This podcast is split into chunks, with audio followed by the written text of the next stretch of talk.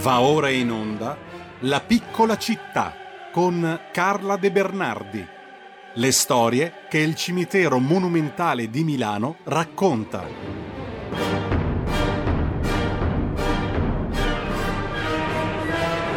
È la prima volta, è la prima volta che ho il piacere di inserirla dopo la bellissima canzone di Greta Gagliardi One More Time. Si entra nella piccola parentesi del lunedì mattina che si chiama proprio La piccola città con Carla De Bernardi, una vera e propria artista visuale, ma è, forse è dir poco. Giudicate voi, signori, partendo magari eh, dalla serie di libri che Carla De Bernardi ha dedicato al cimitero monumentale di Milano come presidente dell'Associazione Amici del Monumentale, un vero e proprio museo all'aria aperta dove si cammina e si incontrano tante storie che si incrociano poi soprattutto con l'arte. Ho quindi piacere di dare il buongiorno a Carla De Bernardi. Buongiorno Sammy è la nostra prima volta, la nostra prima notte, anzi la nostra sì. prima mattinata. Sono felice di incontrarti e di conoscerti. Sì, ehm, oggi eh, parliamo, continuiamo la conversazione dell'altro giorno, perché abbiamo parlato di gente di teatro e eh, io ho concluso un po' velocemente la trasmissione dicendo che avevo parlato un po' di tutti, ma non era vero perché in un quarto d'ora, in dieci minuti, eh, non si arriva a fare questo, a esaurire un argomento, ma io oggi lo voglio riprendere perché ho eh, lasciato da parte, e questo non è assolutamente la mia intenzione e non è neanche giusto, alcuni pezzi da 90, perché al Monumentale, oltre a tutti quelli che ho raccontato la volta scorsa e che erano già un corposo numero di attori, capocomici, ehm, ehm art- autori, eh, artisti, atto- autori teatrali, insomma tutto ciò che gira intorno al mondo del teatro, oggi voglio ricordare Dario Fo e Franca Rame, una coppia di artisti che non ha bisogno di presentazione, ma io li ricordo perché sono nella cripta del monumentale, entrambi, uno sopra l'altro, e ehm, tantissimi ammiratori, fan, gli portano fiori e quindi c'è una specie di altarino eh, dedicato a loro e che è dedicato, a mio parere, anche a tutti quelli che stanno lì intorno. Per esempio, sopra di loro c'è Franco Parenti, che è stato il fondatore del Teatro Pierlombardo. Quindi in sequenza abbiamo Parenti, eh, Fo e Francarame. La cosa che voglio ricordare come aneddoto è che quando morì lei, che morì prima di, di, Dario Fo, il direttore del Monumentale, che era una persona veramente di grandissimo spessore, pur riconoscendo da solo che non aveva una grande cultura,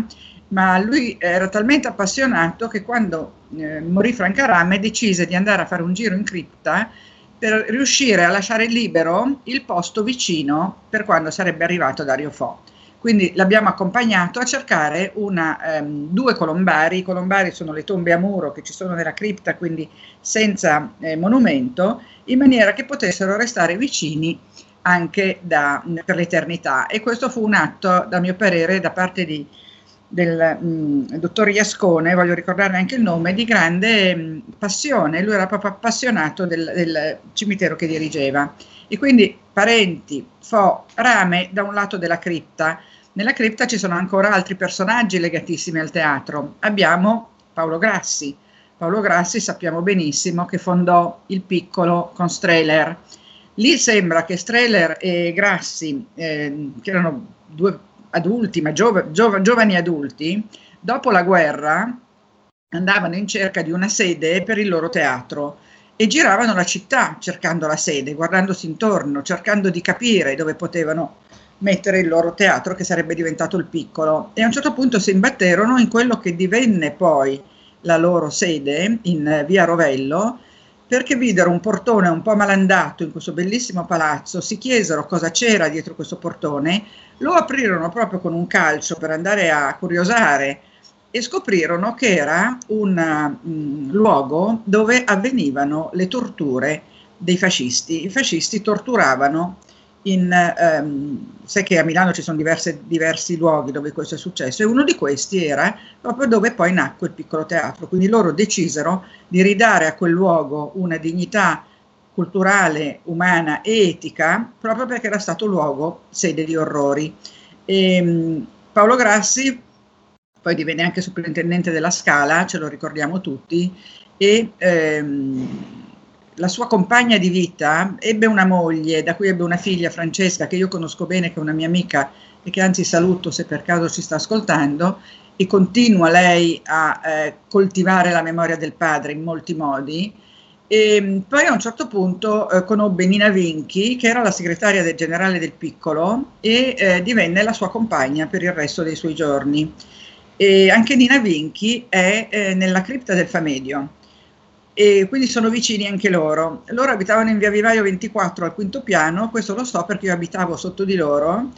e mi annaffiavano sempre eh, copiosamente perché evidentemente non riuscivano a calibrare la, eh, l'annaffiatura automatica delle piante e io mi ritrovavo sempre con una cascata d'acqua e a nulla è mai valso protestare perché non sono mai riuscita a, a, a ottenere che la, eh, riuscissero a regolarla. Evidentemente era un problema irresolvibile però insomma avere sopra di loro due personaggi così che li incontravo in ascensore, Paolo Grassi era di una gentilezza, ma anche la Nina Vinchi, era, erano veramente dei vicini molto simpatici.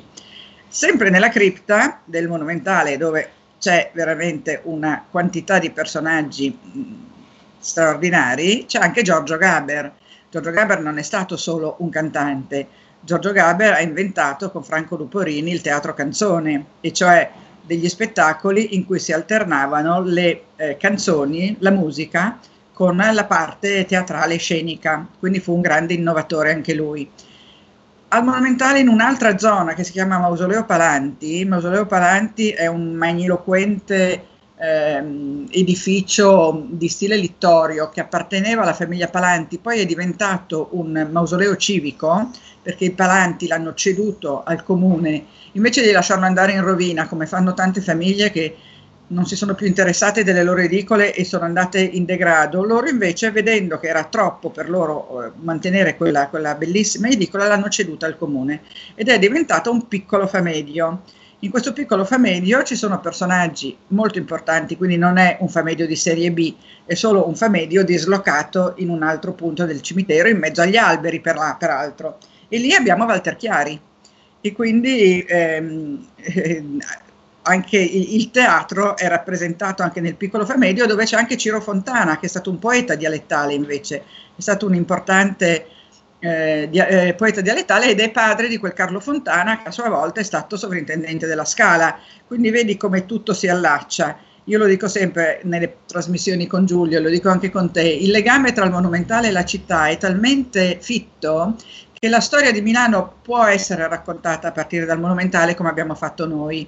Al, al Palanti c'è anche il papà di Einstein, tanto per dirti, c'è Fernanda Wittgens, prima sop- donna soprintendente di Brera, una che è ricordata nel Giardino dei Giusti per quello che ha fatto durante la guerra, ha salvato anche le opere di Brera, portandole tutte via da Brera per paura di bombardamenti, ha salvato centinaia di ebrei. Al Palanti c'è anche eh, una grandissima cantante, purtroppo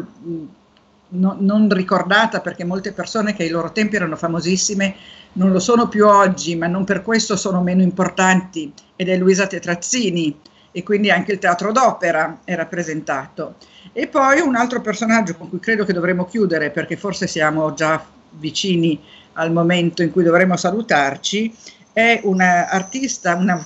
attore, capocomico e anche patriota, eh, nonché autore eh, teatrale, che si chiama Bellotti Bon. Bellotti Bon eh, creò una compagnia, proprio la compagnia Bellotti Bon, e fu un innovatore nel teatro, famosissimo alla sua epoca, e ehm, per tutta una serie di cose che è inutile che vi racconti perché sennò faccio la biografa di Bellotti Bon, lui a un certo punto andò in rovina, aveva un debito grossissimo, pari a 40.000 lire, che oggi a dirlo sembra una cifra eh, esigua, ma allora era un'enormità, e eh, non riuscendo a pagare questa, questi debiti si uccise con un colpo di pistola. La, il destino volle che il giorno dopo la sua morte lui ricevette e non poté più né aprirla né leggerla, ma la aprirono i suoi eh, parenti, una lettera di un banchiere che gli proponeva di eh, ripianare tutti i suoi debiti. Quindi lui si sparò con un giorno di anticipo. Se per un qualsiasi motivo il destino l'avesse spinto a rimandare questo atto di disperazione di un giorno, lui si sarebbe salvato e anche la sua compagnia. E questo ci fa pensare, e poi chiudiamo qui con questo pensiero escatologico, quante volte la differenza tra una, una cosa bella, una cosa che si conclude bene e una cosa che si conclude in tragedia è veramente ehm, una sfumatura.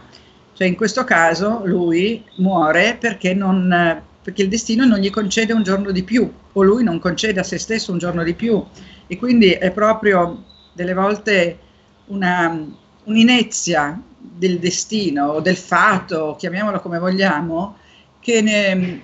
che, invece di finire in commedia, ecco per stare nel nostro, nel nostro ambito, finisce in tragedia. Davvero, davvero interessante eh, con Carla De Bernardi, La piccola città in onda il lunedì su queste frequenze per pochi minuti, ma è, è veramente un, un, bagno di cultura che eh, mi piace. Però, visto che abbiamo ancora un minutino, Carla, vogliamo ricordare, visto che Milano possiede questo importante museo a cielo aperto, eh, mi pare il più importante d'Europa, eh, che è il cimitero monumentale. Ci sono dei capolavori che purtroppo stanno eh, svanendo per colpa del tempo, dell'incuria. Che cosa si può fare per aiutare eh, il cimitero monumentale, ma soprattutto, perdonami, la cosa più ovvia che una persona che non c'è mai stata magari si chiede, ma